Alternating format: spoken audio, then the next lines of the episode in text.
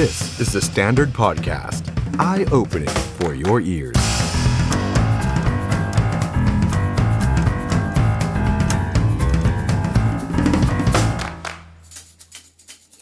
สวัสดีครับ ต้อนรับทุกท่านเข้าสู่รายการ The Standard Now กับผมออฟชัยนนท์หานคีรัตครับ คุณผู้ชมครับ วันนี้เรามาเจอกัน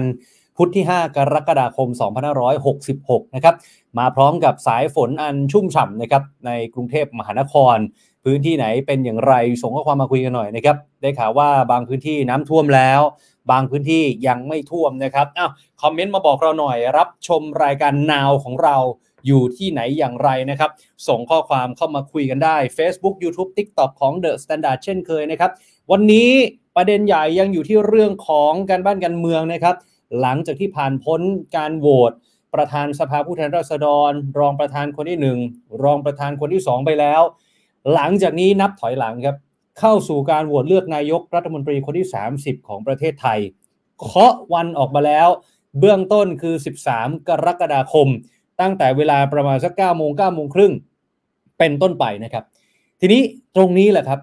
ด่านสำคัญที่ตัวเต็งคือคุณพิธาลิมเจริญรัตน์หัวหน้าพรรคก้าวไกล และเป็นแคนดิเดตนายกรัฐมนตรีของก้าวไกล จะต้องฝ่าด่านต่อไปให้ได้ นั่นก็คือสมาชิกวุฒิสภาครับ วันนี้เนี่ยเดี๋ยวเราจะมาคุยกันหน่อยนะครับว่า ด่านสุดท้ายที่คุณพิธาจะก้าวขึ้นไปสู่เก้าอี้ นายกรัฐมนตรี จะเป็นไปได้ตามฝันที่วางเอาไว้หรือไม่ หรือมันจะกลายเป็นคนอื่นๆ ต้องยอมรับว่ายังมีอีกหลายคนที่มีโอกาสจะเป็นนายกรัฐมนตรีเช่นกันวันนี้ THE STANDARD เนี่ยได้ทำกราฟิกเอาไว้ด้วยเนี่ยนะฮะเดี๋ยวได้มาดูกัน เดี๋ยววันนี้เราจะมาพูดคุยกับบุคคลจากสองพักครับ นั่นก็คือเพื่อไทยกับก้าวไกล คุณประเสริฐจันทรรวงทองครับ เลขาธิการพักเพื่อไทย โอ้โห ช่วงวันสองวันที่ผ่านมา เพื่อไทยเองก็มีข่าวคราวเยอะแยะมากมาย ต้องถามคุณประเสริฐกันหน่อย รวมไปถึงก้าวไกลเองก็มีข่าวคราวเยอะแยะมากมาย และเฉพาะอย่างยิ่งในเชิงนโยบายที่ดูเหมือนว่า นโยบายของก้าวไกล จะไม่สามารถร่วมกับพรรคอื่นได้จริงหรือเปล่า ก้าวไกลไม่มีเพื่อนจริงหรือเปล่า มันติดขัดติดปัญหาที่นโยบายจริงหรือเปล่าที่สวตั้งท่าจะไม่โหวตให้ไม่ใช่แค่สวด้วย แม้กระทั่งภูมิใจไทย หรือพักขั้วรัฐบาลเดิม ก็ไม่โอเคกับนโยบายบางนโยบายของก้าวไกล เดี๋ยวจะมาคุยกันกับคุณไอติมพริตวัชรศิลป์สสบัญชีรายชื่อพักก้าวไกลนะครับ เอาล่ะแต่ก่อนที่จะไปพบกับแขกรับเชิญเราทั้งสองท่านในค่ำคืนนี้ครับคุณผู้ชมครับ เรา มาอัปเดตข่าวกันก่อน แต่มีคุณผู้ชมหลายท่านพิมพ์มานะฮะ คุณภูวดลบอกว่าลาดกระบังฝนตกหนักเลยครับ คุณวรการบอกว่าไอติมมาหรอใช่ครับ คุณจินดาพรบอกว่าโคราชครึ้มครึ้มคุณวิโรธดูจากบางบ่อบางเสาธงสมุทรปราการ คุณแค่คนขับแท็กซี่ บอกว่าออนนุชตอดมาก น่าจะตกหนักมากนะฮะ คุณศิวกรบอกว่าลำลูกกาฝนตกเล็กน้อย คุณวรการชัยนาทไม่ตกเลยครับ คุณวรโชตบอกว่าอยู่ที่ปทุมธานี คุณฮันนี่พึ่งพึ่งบอกว่าวัชรพลฝนหยุดตกแล้วค่ะ คุณกิตธนามีนบุรีฝนตกหนักครับ คุณปริยาดาจากเชียงใหม่ คุณพลสตูดิโอจากบางบัวทองนะครับ คุณความสุขที่แท้จริงสวัสดีครับ คุณลินดา คุณยุพดี คุณ SK บอกว่าทำไมช่วงนี้แต่ละคนสัมภาษณ์ดูไม่มั่นใจเลยว่าจะถึง 376 นะครับ คุณนัท APN ถามว่าใครเลี้ยงแมวบ้างบอกหน่อยอะมาถามกันในนี้ก็ได้เอาเชิญเลยนะฮะแต่ผมไม่ได้เลี้ยง ผมเลี้ยง ผมเลี้ยงหมานะฮะอะคุณธเนตราบอกว่าลำปางไม่ตกครับ คุณนัทถาบอกว่าบุรีรัมย์ไม่ตกอ้าวคุณผู้ชมครับคอมเมนต์กันเข้ามานะครับเพราะว่าตอนนี้กทมนี่ฝนตกหนักหลายพื้นที่ แถวบ้านผมเนี่ยปล่อยๆแล้วนะครับ แต่ว่ารถติดหนึบเลยจริง ๆ อีกสักครู่เดี๋ยวมาคุยกับคุณประเสริฐแล้วก็คุณไอติมจากเพื่อไทยก้าวไกล แต่ว่ามาสรุปข่าววันนี้กันก่อนนะครับ เริ่มต้นจากประเด็นแรกเคาะออกมาเบื้องต้นเป็นที่เรียบร้อย จากอาจารย์วันนอ คุณวันมัวหมัดนอมัทา หัวหน้าพักประชาชาติเอาไม่ใช่แล้วสิ ลาออกแล้ว ประธานสภาผู้แทนราษฎรครับ บอกว่าจะมีการเคาะ โหวตเลือกนายกรัฐมนตรี มีการประชุมรัฐสภาในวันที่ 13 กรกฎาคม ตั้งแต่เวลา9โมงครึ่งเป็นต้นไป นักข่าวถามว่าและประเด็นที่ว่าจะมีการเสนอชื่อคุณพิธาลิมเจริญรัตหัวหน้าพักก้าวไกลเป็นนายกเนี่ยสามารถเสนอได้กี่ครั้ง อาจารย์วันนอบอกว่าคงไม่สามารถบอกเป็นจำนวนครั้งได้ เพราะถ้าโหวตครั้งเดียวแล้วเกิน 376 ก็จบเนี่ยฮะแล้วรัฐสภาเนี่ยมีหน้าที่ที่ต้องเลือกนายกเพื่อไปบริหารประเทศ รัฐธรรมนูญไม่ได้กำหนดว่าการเสนอใหม่จะต้องเป็นคนเดิมหรือคนใหม่ กรณีที่คุณพิธาไปไม่ถึง 376 แล้วก็ไม่ได้กำหนดด้วยว่าจะเสนอโหวตได้กี่ครั้ง เพราะฉะนั้นถ้าเกิดว่ารายชื่อที่เสนอมาเป็นบุคคลที่เป็นไปตามที่กกตกำหนดคุณสมบัติไว้ ก็อาจจะสามารถโหวตได้เรื่อยๆ แต่ถ้าสมมุติว่ารายชื่อที่เสนอมาทั้งหมดแล้วโหวตไม่ผ่าน ตรงนี้ก็อาจจะมีนายกคนนอกซึ่งคืออาจารย์วันนออาจจะพูด มองไกลไปเลย แต่ส่วนตัวผมคิดว่าไม่น่าจะไปถึงขั้นนั้น สมมุติคุณพิธาโหวตไปแล้วโหวตอีกโหวตแล้วโหวตอีกไม่ผ่านสักทีก็ต้องต้องส่งไม้ต่อหรือเปล่า ให้กับพรรคเพื่อไทยหรือเปล่า เมื่อวานคุณสีทาทิวารีให้สัมภาษณ์กับเรานะครับ ใครที่ยังไม่ได้ชมไปย้อนชมดูได้นะครับ ตอนนี้จะ6 0 0 0 0 0วิวแล้วนะฮะคุณสีทาเสนอไอเดียนี้มาฮะว่าเพื่อป้องกันการสลับขั้วหรือว่าข้ามขั้วหรือผสมขั้ว เช่นสมมติคุณพิธาโหวตแล้วไม่ผ่านสักทีส่งไม้ต่อให้เพื่อไทย คุณเศรษฐา คุณอุ้งอิงโหวตแล้วไม่ผ่านสักทีมันจะข้ามขั้วไปถึงพลเอกประวิทย์หรือคุณอนุทินหรือเปล่าเนี่ย คุณสิทธาบอกเราเมื่อวานนะครับบอกว่าก็ไม่ต้องให้ไปถึงขั้นนั้นสิ ก็โหวตคุณพิธาไปเรื่อยๆ แบบเนี้ยแล้วดูซิว่าสวเนี่ยจะทนไปจนถึงปีหน้าจริง ๆ คุณสีทาใช้คำแรงกว่านี้นะ หน้าจุดๆหน้าทนน่ะอะ ก็คือยื้อกันไปจนถึงปีหน้าเนี่ย จะไหวเหรอ ดึงให้สวที่ไม่ยกให้เนี่ย มาอยู่ในเกมของฝ่าย 8พักร่วม นี่เป็นไอเดียของคุณสิทธาทิวารีนะครับ ถ้าเกิดว่าใครยังไม่ได้ชม อยากให้ย้อนไปชม EP เมื่อวานนี้นะครับ น่าสนใจมากๆ แต่วันนี้มันดันดันมีอีกหนึ่งเรื่องโผล่เข้ามาก็คือว่าพลเอกประยุทธ์จันโอชา นายกรัฐมนตรี และเป็นแคนดิเดตของรวมไทยสร้างชาติที่ก่อนหน้านี้ดูเหมือนว่าพลเอกประยุทธ์เนี่ยท่านจะยอมแล้วนะ มีข่าวเก็บของให้สัมภาษณ์ สื่อว่า no politics ต้องเป็นไปตามกฎหมายถอยจากการเมืองแล้ว แล้วช่วงไม่กี่วันที่ผ่านมาก็ดูอารมณ์ดี ดูดูปลงผิดปกติ วันนี้ก็สวัสดีนะจ๊ะอะไรอย่างเงี้ยแต่ปรากฏคุณธนกรวังบุญคงชนะจุดประเด็นขึ้นมา บอกว่าถ้าตามกติกา ถ้าเป็นไปตามกติกาเนี่ยก็ส่งได้นี่ รวมไทยสร้างชาติก็ส่งได้ เพราะฉะนั้นเดี๋ยวจะไปหารือกันก่อน หารือทั้งภายใน หารือนอกรอบกับพักร่วมรัฐบาลเดิมด้วยว่ามีแนวคิดหรือว่ามองอย่างไร ทุกอย่างต้องเป็นมติพักลองฟังคุณธนกรฮะการเสนอนายกแต่ละครั้งเนี่ยถ้าถ้าย้อนไปก็ก็มีคู่แข่งทุกครั้งนะครับ เพราะฉะนั้นในครั้งนี้ก็ก็ไม่แน่นะครับผมว่าต้องไปดูนะครับว่าเข้าใจว่าทางแต่ละพักเนี่ยก็คงจะมีการหารือภายในพักกันก่อนนะครับ แล้วก็อาจจะมีการารือนอกรอบกับพรรคร่วมรัฐบาลเดิมด้วยนะครับ ว่าว่าท่านท่านมีแนวคิดหรือว่าท่านมองอย่างไรนะครับ แต่ว่าในพักเราก็ต้องคุยกันก่อนนะครับ แล้วก็ทุกอย่างต้องเป็นมติพักคือผมว่าต้องมองทุกด้านเนื่องจากว่าเราเป็นพักขนาดเล็กนะครับ เราก็ เราก็ต้อง ก็ก็ทำตัวเล็กๆดีกว่านะครับ แต่ว่าเราก็สามารถ ในกติกาเราเสนอได้ถูกไหมครับ แต่ว่าการเสนอหรือไม่ที่จะต้องคุยกันก่อนนะครับ แต่ก็ทุกอย่างก็ต้องเป็นมติพักไม่ใช่ว่าคนนู้นคนนี้จะเสนอได้ต้องคุยกันก่อนเนี่ยครับคุณผู้ชมครับมันก็เลยเป็นประเด็นขึ้นมา ทีนี้นี่คือรวมไทยสร้างชาติ ไปดูพลังประชารัฐกันหน่อยนะฮะคุณชัยวุฒนาคมานุสรณ์ครับ ก็บอกว่าในที่ประชุมของพักเนี่ยยังไม่ได้พูดคุยเรื่องนี้นะฮะยังมีเวลาอยู่ ทีนี้นักข่าวก็ถามว่า จะมีการหารือเรื่องแนวทางการโหวตนายกที่บอกตั้งวิปประสานงานอะไรเนี่ย จะทันก่อนวันโหวตเลือกนายกหรือเปล่านะฮะคุณชัยวุฒิก็บอกว่าพักที่จะเป็นประธานวิปเนี่ยพักไหนใหญ่สุดก็เป็นนักข่าวก็เลยถามว่าอ้าวงั้นก็ต้องภูมิใจไทยหรือเปล่า เพราะว่าขั้วเดิมเนี่ยตอนนี้ภูมิใจไทยมากสุดนะฮะปรากฏคุณชัยวุฒิหัวเราะ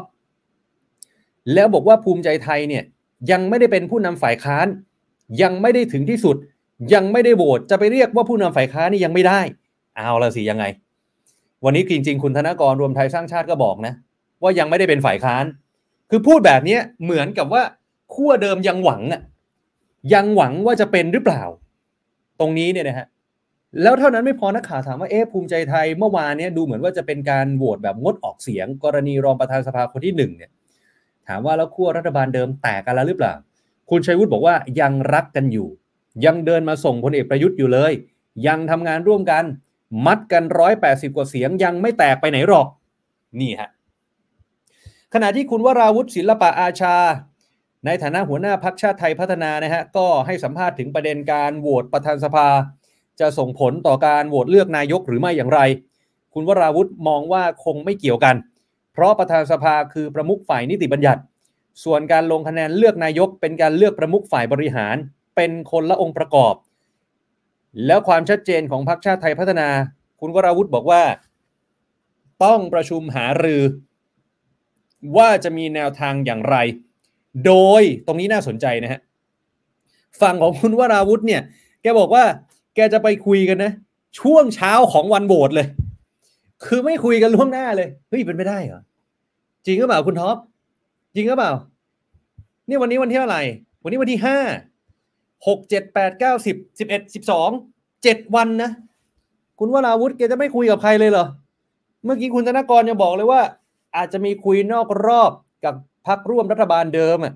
แต่คุณท็อปบอกว่านี่ เดี๋ยวไปคุยกันนะ ในส่วนของพักตัวเองเนี่ยเช้าวันโหวตเลยนะฮะ นี่ คุณผู้ชมครับแล้วอีกหนึ่งเรื่องที่เดี๋ยววันนี้คงต้องมาถามทั้งเพื่อไทยแล้วก็ก้าวไกลนะครับ จริง ๆ ไม่รู้จบไปแล้วหรือเปล่านะครับ ประเด็นดราม่ากรณีเพื่อไทยก้าวไกล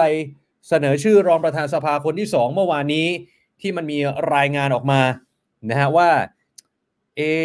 คนที่เสนอชื่อคุณพิเชษเชื้อเมืองพานจากพรรคเพื่อไทย เป็นรองประธานสภาคนที่สองเนี่ยเป็นทางด้านพันตำรวจเอกทวีสอดส่อง เลขาพักประชาชาตินะฮะ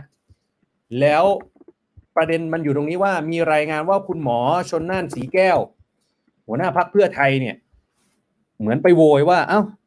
เลขาก้าวไกลไปไหนทำไมเลขาก้าวไกลไม่เป็นคนเสนอพักเพื่อไทย จะเล่นเกมกันตลอดเลยหรืออย่างไรอะไรอย่างเงี้ย ปรากฏว่าวันนี้ คุณชัยธวัฒน์ตุลาธนนะครับ เลขาพักก้าวไกลก็ให้สัมภาษณ์บอกว่าอะมีการขอโทษขอโพยกันแล้ว โดยคุณประเสริฐจันทรรวงทองที่เดี๋ยวเราจะคุยกันเนี่ยนะฮะว่า เป็นความผิดพลาดในการสื่อสารไม่ใช่เรื่องใหญ่ เป็นความผิดพลาดในการทำงานที่เป็นเรื่องปกติเข้าใจกันขอโทษกันจบไปละ นักข่าวก็ถามอีกว่าคืออก็ต้องยอมรับว่าให้ความเป็นธรรมกับนักข่าวด้วยนะคือช่วงหลังเนี่ยมันดูเหมือนว่าเพื่อไทยก้าวไกลเนี่ยมีเรื่องที่เห็นไม่ตรงกันเยอะ มีเรื่องที่ดูเหมือนว่าจะขัดแย้งกันเยอะ นักข่าวก็เลยถามว่าอะแล้วเรื่องเนี้ยมันจะเกิดรอยร้าวระหว่างเพื่อไทยกับก้าวไกลหรือไม่เนี่ยนะฮะคุณชัยธวัฒน์ก็บอกว่าเชื่อว่าไม่มีรอยร้าว เพราะว่าตัวถ้าตัวเองเป็นคุณหมอชนน่าน ถ้าเข้าใจแบบนั้นก็อาจจะมี ความไม่พอใจเป็นเรื่องธรรมดา แต่เมื่อมีการชี้แจงอธิบายกันแล้ว เข้าใจกันแล้วก็ถือว่าจบนี่ฮะเอาล่ะคุณผู้ชมครับ วันนี้เราจะมาพูดคุยแล้วก็เคลียร์กันทุกประเด็น กับทางเพื่อไทยและก้าวไกลนะครับ เริ่มต้นจากเพื่อไทยกันก่อนนะครับเลขาธิการพรรคเพื่อไทยครับ คุณประเสริฐจันทรรวงทองครับ ตอนนี้อยู่ในสายกับเรานะครับ คุณประเสริฐสวัสดีครับ สวัสดีครับคุณออฟครับ สวัสดีครับ และท่านผู้ฟังทุกท่านครับ ครับครับครับขอบคุณมากนะครับ ที่วันนี้ให้เกียรติกับรายการ The Standard Now ของเรานะครับ ขออนุญาตถามถึงยินดีครับ หลาย ๆ ประเด็นที่เพื่อไทยในช่วงหลังเนี่ยก็มีคำถามจากพี่น้องสื่อมวลชน หรือว่าพี่น้องประชาชน จริง ๆ โดนทั้งคู่นะฮะทั้งเพื่อไทยก้าวไกล เอาเริ่มจากประเด็นเมื่อวาน ดูเหมือนว่าจะมีเอฟเฟกต์แม้ว่าวันนี้เนี่ยคุณประเสริฐเองก็ให้สัมภาษณ์บางส่วนไปแล้ว คุณชัยธวัฒน์เลขาก้าวไกลก็ให้สัมภาษณ์บางส่วนไปแล้ว ขอย้ำชัด ๆ อีกสักทีว่าตกลง เมื่อวานนี้ดราม่าคุณหมอชลน่านตำหนิคุณชัยธวัฒน์เรื่องกรณีการเสนอชื่อคุณพิเชษฐ์ เชื้อเมืองพานเนี่ยคือตกลงเป็นคุณประเสริฐที่เป็นคนไปปรับความเข้าใจกับเลขาชัยธวัฒน์ของก้าวไกลใช่ไหมฮะอ่าถูกต้องครับจอืริงมๆผมผมเรียนว่าเรื่องนี้เนี่ยเป็นการเข้าใจอ่าการสื่อกันคลาดเคลื่อนบ้างนะครับ ครับ ซึ่งก็ได้ปรับความเข้าใจกันแล้วนะฮะไม่ได้เป็นอุปสรรคหรือปัญหาใดอย่างใดนะครับ อืมต้องเรียนอย่างนี้ครับ ครับครับซึ่งซึ่งตรงนี้ทางคุณหมอชนน่านถ้าไม่ทราบใช่ไหมฮะมันก็เลยคลาดเคลื่อนกัน อืมครับครับ ก็จริง ๆ แล้วการเสนอเนี่ย ก็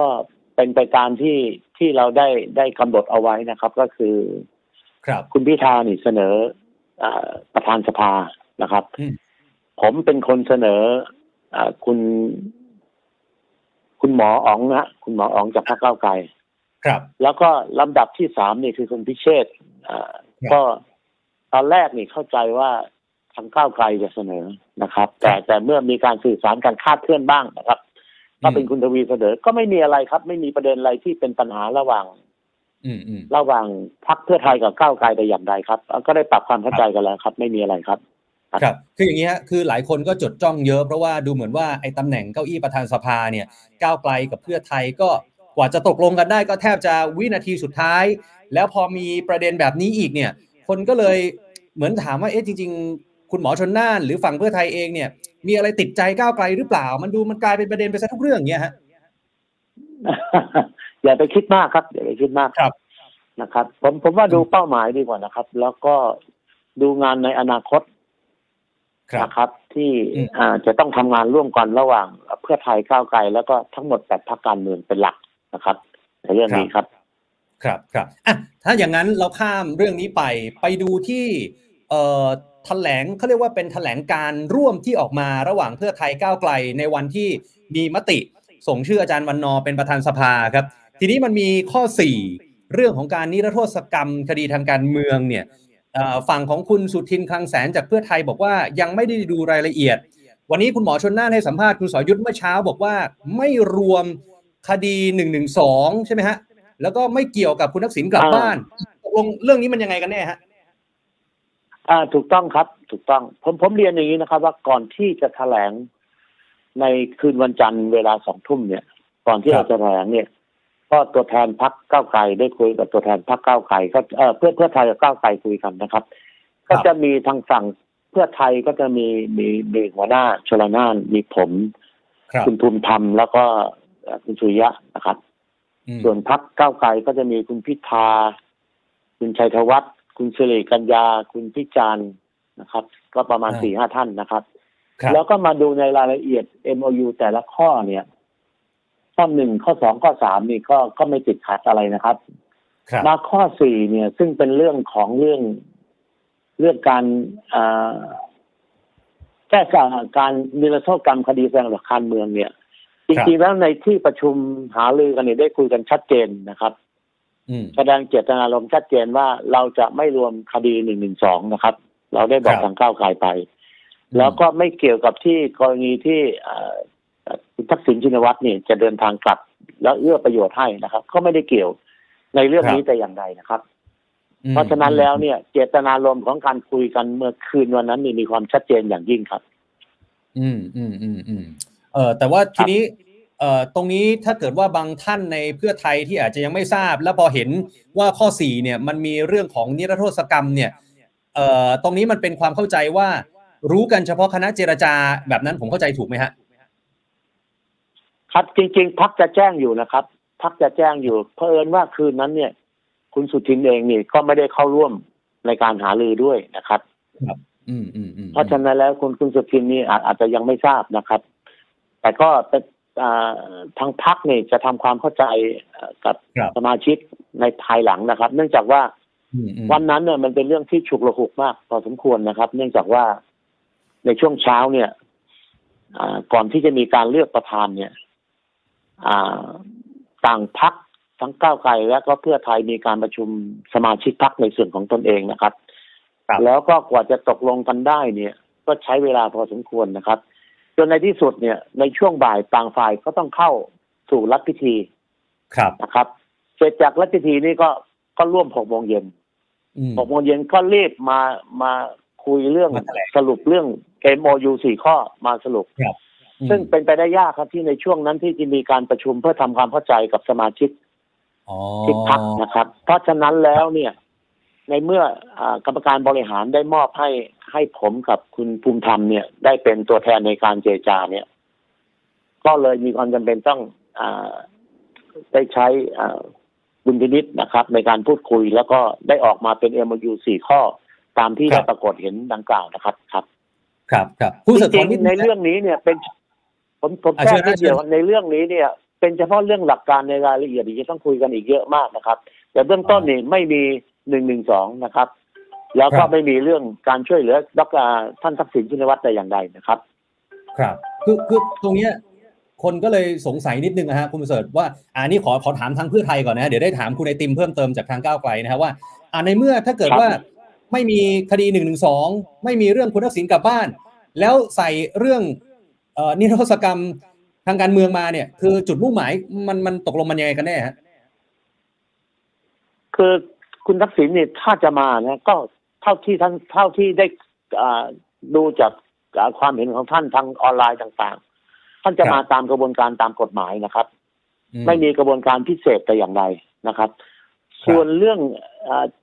ส่วนเรื่องคดีที่จะช่วยเนี่ย ก็ไม่เกี่ยวกับร้อยสองเป็นคดีที่เกี่ยวกับการแสดงออกทางด้านการเมืองอย่างเช่นการชุมนุมอ๋อไม่เห็นด้วยเห็นด้วยต่างๆ ในนโยบายของรัฐบาลบ้าง ในเรื่องครับอะไรต่างๆ บ้างฮะซึ่งต้องแยกรายละเอียดลงไปอีก ในเรื่องนี้เนี่ย อ่าเราเอาเฉพาะหลักการกว้างๆไว้ก่อนนะครับอ๋อส่วนครับการลงในรายละเอียดปลีกย่อยเนี่ยอืมคิดว่ากระบวนการขั้นตอนยังมีอะไรอีกหลายอย่าง ซึ่งกระบวนการเหล่านั้นก็ต้องผ่านทางกระบวนการรัฐสภาด้วยนะครับ ครับครับเพราะฉะนั้นในแล้วเรื่องนี้ยังยังยังยังครับต้องต้องใช้ยาวเวลาพูดคุยกันอีกครับ อ่าอ่าอ่าครับอีกยาวอีกยาวครับ ครับในในพูดถึงเรื่องของคุณทักษิณจะกลับบ้านแล้วเนี่ย คือตอนเนี้ยเข้าสู่เดือนกรกฎาคมนะฮะคุณประเสริฐคุณทักษิณเคยบอกเอาไว้ว่าจะกลับมาก่อนวันเกิดก็คือช่วงสิ้นเดือนกรกฎาคมนี้ ณตอนนี้เท่าที่คุณประเสริฐทราบเนี่ยยังเป็นไปตามแผนเดิมไหมฮะว่าภายในสิ้นเดือนนี้คุณทักษิณกลับไทยแน่ ผมไม่ทราบจริง ๆนะครับ ผมก็ได้ติดตามจากสื่อที่อ่าท่านทักษิณให้อ่าให้ให้ความเห็นทาง เฟซบุ๊คกรับหรือทางทวิตเตอร์มาว่าจะบอกคุณแพรทองทานนะครับอืมว่าจะกลับมาตอนไหนนะครับครับพวกเราก็ก็ยังไม่ได้ยินจากปากคุณแพรทองทานนะครับ ว่าท่านจะกลับมาตอนไหนนะครับ เพราะฉะนั้นเรื่องนี้เนี่ยก็ก็เป็นเรื่องส่วนตัวนะครับ ก็อืมในส่วนของพรรคเองก็ก็ไม่ได้เกี่ยวข้องแต่อย่างใดนะครับ ครับครับครับอะเรื่องของการโหวตนายก ซึ่งถ้านับถอยหลังตอนนี้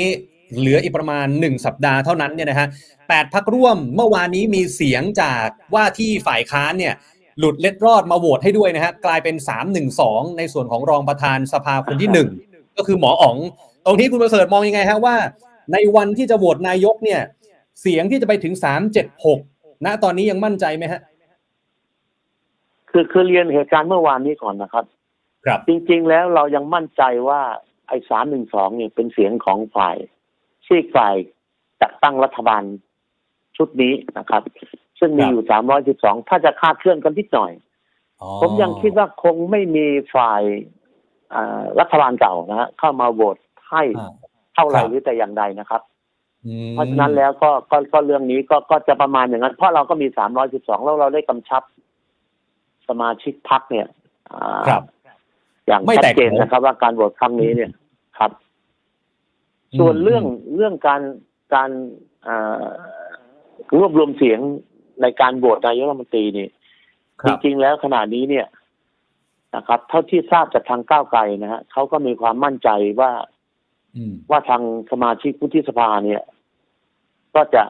อ่าโหวตและเทคะแนนเสียคะแนนเสียงให้ให้ทางคุณพิธานะครับ ซึ่งเรื่องนี้เนี่ย ผมคิดว่าทางก้าวไกลเองเนี่ย ก็คงจะต้องเรียกประชุมอ่าแกนนำพักร่วมแปดพักนะครับ เข้ามาพบปะหารืออีกครั้งหนึ่งนะครับอ๋อเพื่ออาชี้แจงความคืบหน้านะครับว่าการดำเนินการในเรื่องต่างๆ เนี่ยการรวบรวมเสียงในการจัดตั้งรัฐบาลนี้ได้ดำเนินการไปถึงไหนอย่างไรแล้วนะครับ ครับมีมีกำหนดวันไว้บ้างหรือยังฮะว่าน่าจะเป็นวันไหนก่อนวันที่สิบสามครับ ยังยังไม่ได้กำหนดวันคุยกันนะครับ เพราะว่าอ่าอ่าเราเมื่อวานก็งานสำคัญวันนี้ก็ครับเข้าใจว่า ทั้งสองหลาย ๆพักคงไปจัดแจงในเรื่องต่างๆ แล้วก็คงจะมีการพูดคุยกันในเร็วๆนี้นะครับเร็วๆนี้ครับ ครับครับครับวันนี้อาจารย์วันนอในฐานะประธานรัฐสภาเนี่ยก็ได้บอกเอาไว้ว่า คือมันก็ต้องโหวตกันจนกว่า จะได้นายกรัฐมนตรีเนี่ย แต่ก็เหมือนไม่ได้รับปากนะฮะว่าคุณพิธาจะได้รับโอกาสกี่ครั้งบางสื่อบอกว่าเหมือนจะอย่างน้อยสองครั้ง ถ้าเกิดไม่ผ่านก็ต้องส่งไม้ต่อให้เพื่อไทยหรือเปล่าอะตรงนี้ ในมุมของคุณประเสริฐมองไงฮะว่าเออมันมีการคุยกันไหมฮะว่าถ้าสมมติคุณพิธาไม่ผ่าน จะจะยื้อกันไปต่อไปอีกกี่ครั้งอะไรอย่างเงี้ยฮะคือคือในเรื่องนี้ยังไม่มีการพูดคุยกันนะครับเพียงแต่อืมเราคุยกันเบื้องต้นว่า อ่าแปดพักการเมืองนี่จะสนับสนุนคุณพิธาเป็นนายกรัฐมนตรีให้ถึงที่สุดครับนะครับอืมในข้อตกลงในใน MOU นะครับว่าครับเนี่ยว่าตำแหน่งอ่าคุณพิธาเนี่ย เป็นนายกรัฐมนตรีอย่างสุดความสามารถนะครับครับ เพราะฉะนั้นแล้วเนี่ย ถ้าจะเป็นอย่างไรก็ตามนี่ ผมคิดว่าเป็นเรื่องที่แปดพักเนี่ย จะต้องกลับมาประเมินสถานการณ์กันดูอีกทีหนึ่งนะครับ ผมจะไม่ไม่ตั้งข้อสมมุติว่าถ้าโหวตไม่ได้จะเป็นอย่างไรนะครับ แต่เป็นเรื่องที่ที่เราต้องกลับมาช่วยกันคบคิดอีกนะครับ ว่าครับว่าเราจะอ่าดำเนินการต่อไปอย่างไร เท่านั้นเองนะครับอืมอืมอืมอืมอืมคือเมื่อวานเนี่ยครับ คุณประเสริฐผมคุยกับทาง สวกิติศักดิ์รัตนวราหะนะฮะคือสวกิติศักดิ์เนี่ยครัผบมเชื่อว่าทุกท่านก็ทราบกันดีว่าเป็นตัวตึงที่จะไม่ยกมือให้คุณพิธาแน่นอน ทีนี้สวกิติศักดิ์ครัพูบดออกมาอย่างหนึ่งซึ่งซึ่งน่าสนใจมากนะฮะว่าเอ่อสมการในมุมของสวกิติศักดิ์คือ รัฐบาลชุดใหม่เนี่ยต้องไม่มีก้าวไกลถึงจะยกมือให้ คือถ้าสมมุติว่าเพื่อไทยเนี่ยได้รับไม้ต่อจากก้าวไกลมาแล้วเนี่ย แล้วจูงมือก้าวไกลไปแล้วเปลี่ยนนะฮะเปลี่ยน แคนดิเดตนายกเป็นคุณเศรษฐาหรือคุณอุ้งอิง หรือแม้กระทั่งคุณชัยเกษมเนี่ยแต่ยังมีก้าวไกลเนี่ยสวกิติศักดิ์บอกก็ไม่ยกมือให้ แต่ถ้าไม่มีก้าวไกลต่อให้เป็นคุณอุ้งอิง หรือคุณเศรษฐาก็จะยกมือให้ คุณประเสริฐว่าไงฮะคืออันนี้เป็นความคิดเห็นส่วนตัวของท่านสวกิติศักดิ์นะครับ ซึ่งท่านก็สามารถแสดงออกได้ แต่อย่างไรก็ตามนะสมาชิกวุฒิสภานี่มีทั้ง250ท่าน ผมผมคิดว่าท่านอื่น ๆ เนี่ย จะมีความเห็น อย่างไรยังก็ยังไม่อาจทราบ อาจจะไม่ครับมีความเห็นเหมือนท่านสวกิติศักดิ์ก็เป็นไปได้นะครับอ่าเพราะใช่ว่าครับเสียงสวที่จะใช้ในการโหวตนายกเนี่ย จริงๆแล้วเนี่ย เรามีอยู่312เราต้องการ376ก็ขาดครับอยู่ประมาณ64เสียงนะครับ เพราะฉะนั้นเนี่ยจาก250เนี่ย อย่างน้อยสวต้องโหวตให้64เสียงนะครับ ผมคิดว่าครับ ได้ฟังคำเอ่อหารือกับพรรคก้าวไกลนี่เขาก็มีความมั่นใจในระดับหนึ่งว่าเขาสามารถหามาได้นะครับ เพราะฉะนั้นแล้วอยากอยากจะให้คอยคอยก่อนนะครับครับ ครับครับครับถ้าอย่างนั้นเอ่อประเด็นที่ว่าอ่าดีลสลับขั้วซึ่งเพื่อไทยโดนถามมาตลอดนะฮะแม้กระทั่งวันนี้ที่ได้ประธานสภาหรือรองประธานสภามาแล้วเนี่ย ก็ยังมีเสียงไถ่ถามเข้ามาว่าอะมีโอกาสที่จะสลับขั้ว แล้วก็เนี่ยอย่างคุณจตุพรเองก็ยังฟันธงว่าพลเอกประวิตยจะมานั่งเป็นนายกอย่างเงี้ยฮะ คุณประเสริฐว่าไงฮะ ไม่มีฮะไม่มีผมยืนยันนะครับ ว่าอืมทั้งแปดพักเนี่ยยังจับมือกันอย่างเหนียวแน่นนะครับ ในการจัดตั้งรัฐบาล ครับนะครับไม่มีดีลสลับขั้วหรือดีลอะไรต่างๆ ก็ตาม ถ้าจะมีอะไรที่เกิดขึ้นนี่จะต้องเป็นความเห็น อ่าที่แปดพักได้ตกลงและได้คุยกันเท่านั้นนะครับอืมอืมอืมนะครับอืมเพราะฉะนั้นแล้วขอให้สบายใจในเรื่องนี้ได้นะครับ ครับครับและที่คุณพิเชษฐ์เชื้อเมืองพานให้สัมภาษณ์กับคุณจอมขวัญเมื่อคืนที่บอกว่า ถ้าตั้งรัฐบาลช้าก็มีโอกาสจะพลิกขั้วอย่างเงี้ยฮะผมผมคิดว่าคุณพิเชษฐ์อาจจะพูดอ่าแสดงความคิดเห็นในนามส่วนตัวซึ่งซึ่งอ่าต้องต้องเรียนว่านะครับ ผมยังยืนยันว่า ครับอ่าในเรื่องนี้เนี่ย ทั้งแปดพักเนี่ยไม่มีการพลิกขั้วแต่อย่างใดนะครับ อืมอืมอืมครับโอเคครับ อะณณตอนนี้ครับเอ่อหลายท่านเนี่ยพอมองเข้าไปในพักเพื่อไทยนะฮะถ้าถ้าเป็นสมัยก่อนเนี่ยก็จะรู้สึกว่าโอ้โหเพื่อไทยนี่คะแนนเสียงมาถล่มทลายมีความเป็นปึกแผ่น แต่ณวันนี้เนี่ยบางท่านก็บอกว่าน่าจะเป็นครั้งหนึ่งเลยไหมฮะที่เพื่อไทยมีหลายกลุ่มหลายความเห็นมากที่สุดครั้งหนึ่งในประวัติศาสตร์ตั้งแต่มีพักเพื่อไทยย้อนกลับไปไทยรักไทยอย่างเงี้ยฮะครับครับก็ก็ต้องยอมรับนะครับ ว่าการเลือกตั้งครั้งนี้เนี่ย อืม เป็นครั้งแรกที่ ที่เรายอมรับว่ามีองค์ประกอบ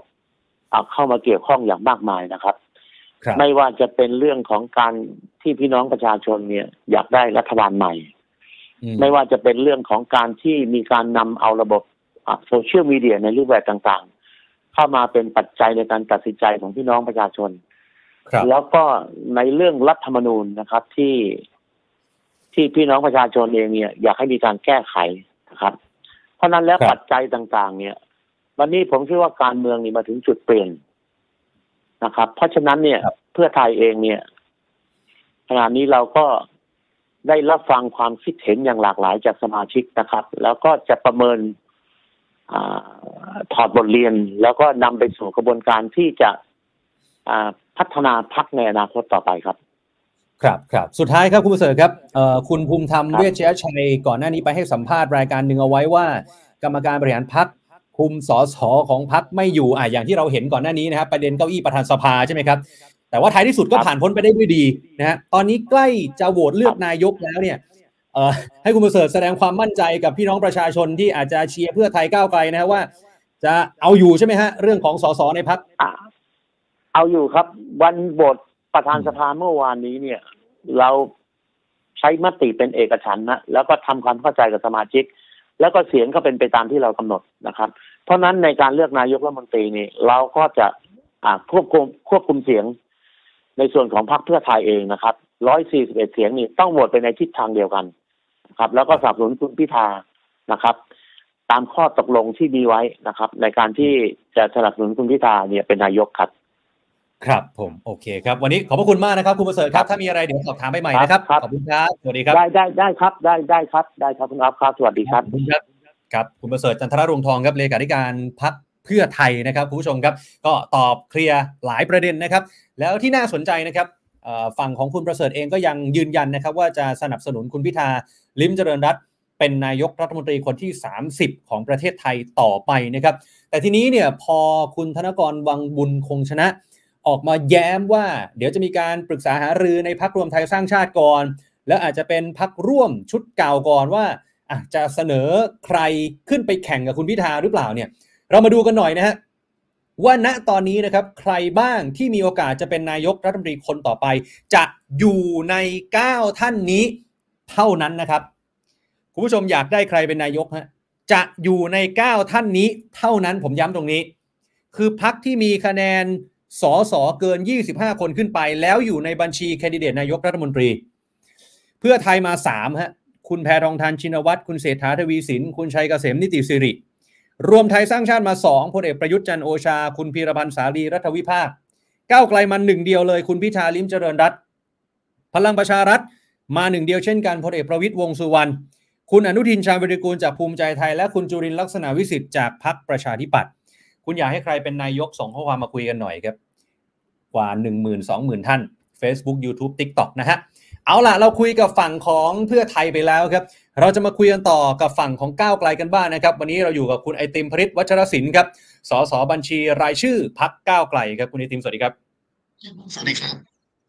ครับคุณไอติมโอเราไม่ได้คุยกันนานตั้งแต่ช่วงดีเบตเลยนะฮะวันนี้มีโอกาสอันดีครับขอบคุณมากที่มาคุยกันนะฮะ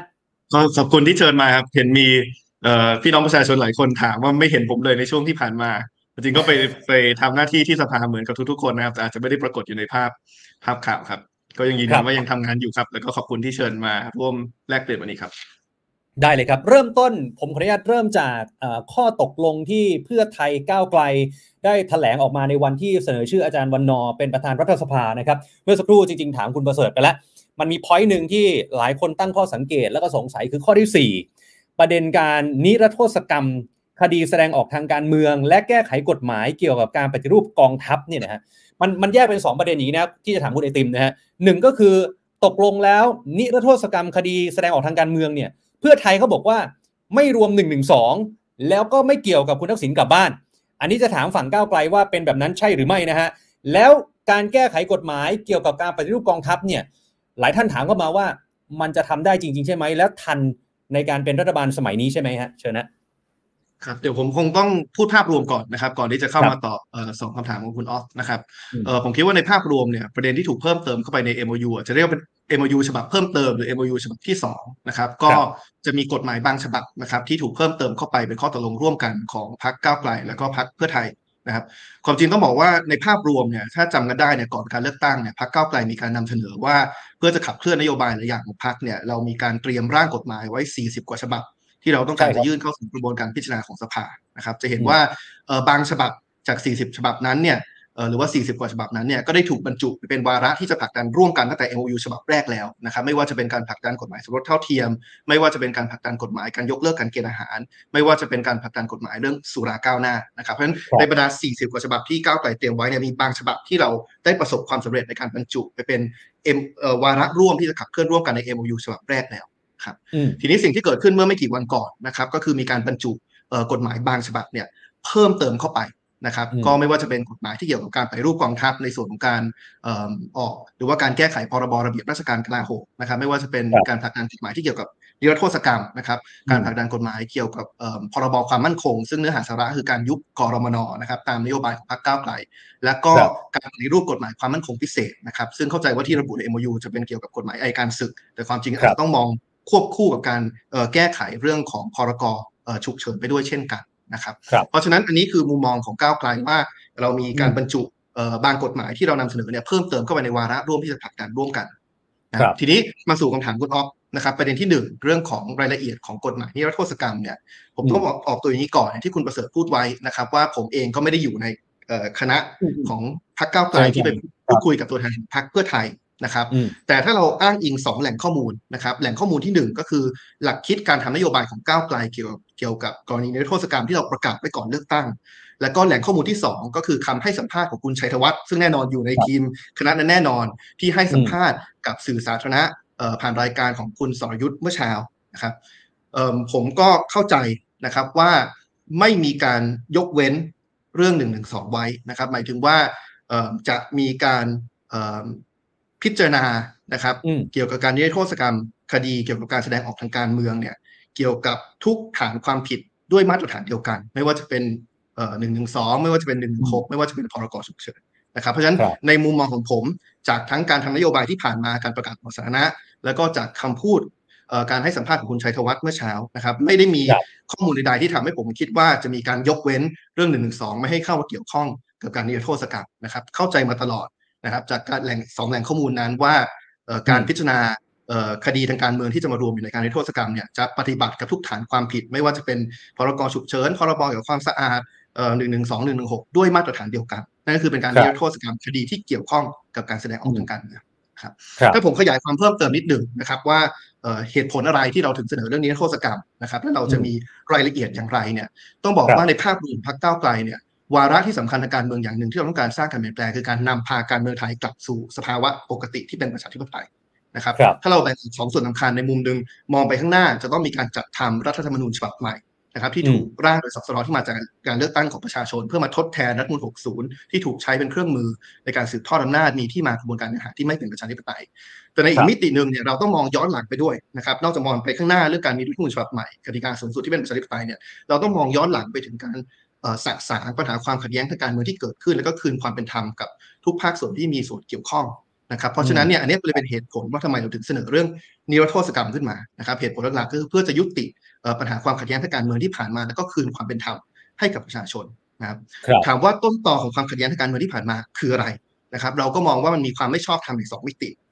มิติที่หนึ่งคือความไม่ชอบธรรมจากการทำรัฐประหารการยึดอำนาจจากประชาชนนะครับ ไม่ว่าจะเป็นในปี 49 หรือปี 57 ซึ่งพอมีความไม่ชอบธรรมข้อที่หนึ่งในการทำรัฐประหารปุ๊บเนี่ยแน่นอนก็มีประชาชนจำนวนมากที่ออกมาแสดงออกทางการเมือง ในลักษณะที่ไม่เห็นด้วยหรือต่อต้านการยึดอำนาจ แล้วก็ต่อต้านกลไกที่ถูกใช้ในการสืบทอดอำนาจ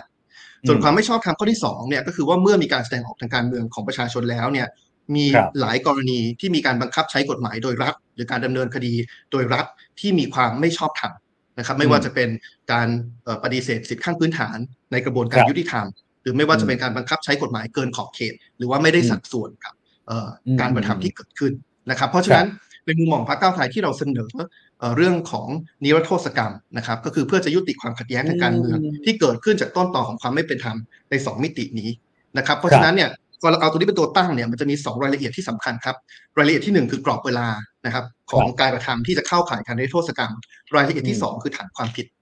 ในส่วนของกรอบเวลาเนี่ยแน่นอนในเมื่อเราบอกว่าเราเสนอขึ้นมาเพื่อแก้ไขปัญหาความขัดแย้งทางการเมืองที่ผ่านมาเนี่ยกรอบเวลาของเราก็เลยมองว่าถ้างั้นก็ต้องเอาการกระทำที่เริ่มต้นตั้งแต่ปี 2549 ก็คือรัฐประหาร 49 เป็นต้นมานะครับ เพราะว่าเรามองว่ามันมีสองสองกรณีของการทำรัฐประหารใช่ไหมครับ 49 กับ 57 ก็ต้องเริ่มจากพิจารณาจากคดีเกี่ยวกับการแสดงการเมืองตั้งแต่ปี 49 นี่คือเรื่องกรอบเวลาค่อนข้างตรงไปตรงมานะครับ ส่วนเรื่องฐานความผิดเนี่ยเกณฑ์หลักที่เราจะใช้ในการพิจารณาก็คือว่า คดีที่เป็นการแสดงออกทางการเมืองหรือว่ามีเหตุจูงใจทางการเมืองนะครับที่เราใช้แบบนี้เนี่ยเพราะว่ามันมีความท้าทาย หากเราจะเสนอการนิรโทษกรรมที่ระบุเป็นข้อกฎหมายหรือว่ามาตราอย่างเฉพาะเจาะจงนะครับเพราะว่าสมมติเราหยิบมาสักมาตราหนึ่งสมมติผมบอกว่ามีมาตราเกี่ยวกับพรบความสะอาดเป็นต้นเนี่ยมันก็จะมีกรณีที่มีการ กระทำความผิดตามพรบเกี่ยวกับความสะอาดที่เกี่ยวข้องกับการแสดงออกทางการเมือง แล้วก็อาจจะมีกรณีที่มีการกระทำผิดเกี่ยวกับพรบความสะอาดที่ไม่ได้เกี่ยวข้องกับการแสดงออกทางการเมืองเลยนะครับเพราะฉะนั้นถ้าเราจะมาระบุเป็นข้อๆตามมาตราเนี่ยบางครั้งมันอาจจะไม่สามารถเหมารวมทุกการกระทำภายใต้ข้อกฎหมายข้อกฎหมายหนึ่งได้นะครับเพราะฉะนั้นเนี่ยเกณฑ์หลักที่สำคัญก็คือว่าเราต้องการจะนิรโทษกรรมคดีที่เป็นการแสดงออกทางการเมือง แน่นอนมันก็จะมีหลายมาตราที่เรา คาดการณ์ได้นะครับ ว่าจะมีหลายกรณีที่เกี่ยวข้องกับการแสดงของการเมืองนะครับ ไม่ว่าจะเป็นเรื่องอย่างที่ผมเกริ่นไว้พรกฉุกเฉินใช่ใช่เอ่อมาตราครับหนึ่งหกมาตราหนึ่งสองเป็นต้น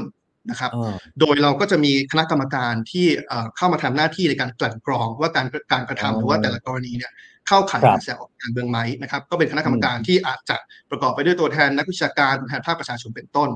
เราครับจะมียกเว้นแค่สองฐานความผิดเท่านั้นนะครับ ที่เราได้นั่ระนบุคือไว้ชัดเจนตั้งแต่ก่อนเลือกตั้งหนึ่งครับคือคดีเกี่ยวกับการทุจริตนะครับ แล้วก็สองคือคดีที่เกี่ยวกับการกระทำที่เสี่ยงเป็นอันตรายต่อชีวิตและร่างกาย อันนี้เป็นสองข้อยกเว้นเท่านั้นนะครับ ที่เราได้ระบุไว้ว่าจะไม่มีการนิรโทษกรรที่จะไม่มได้อ่าถึงยืนยันว่าครับยืนยันว่าไม่มีการ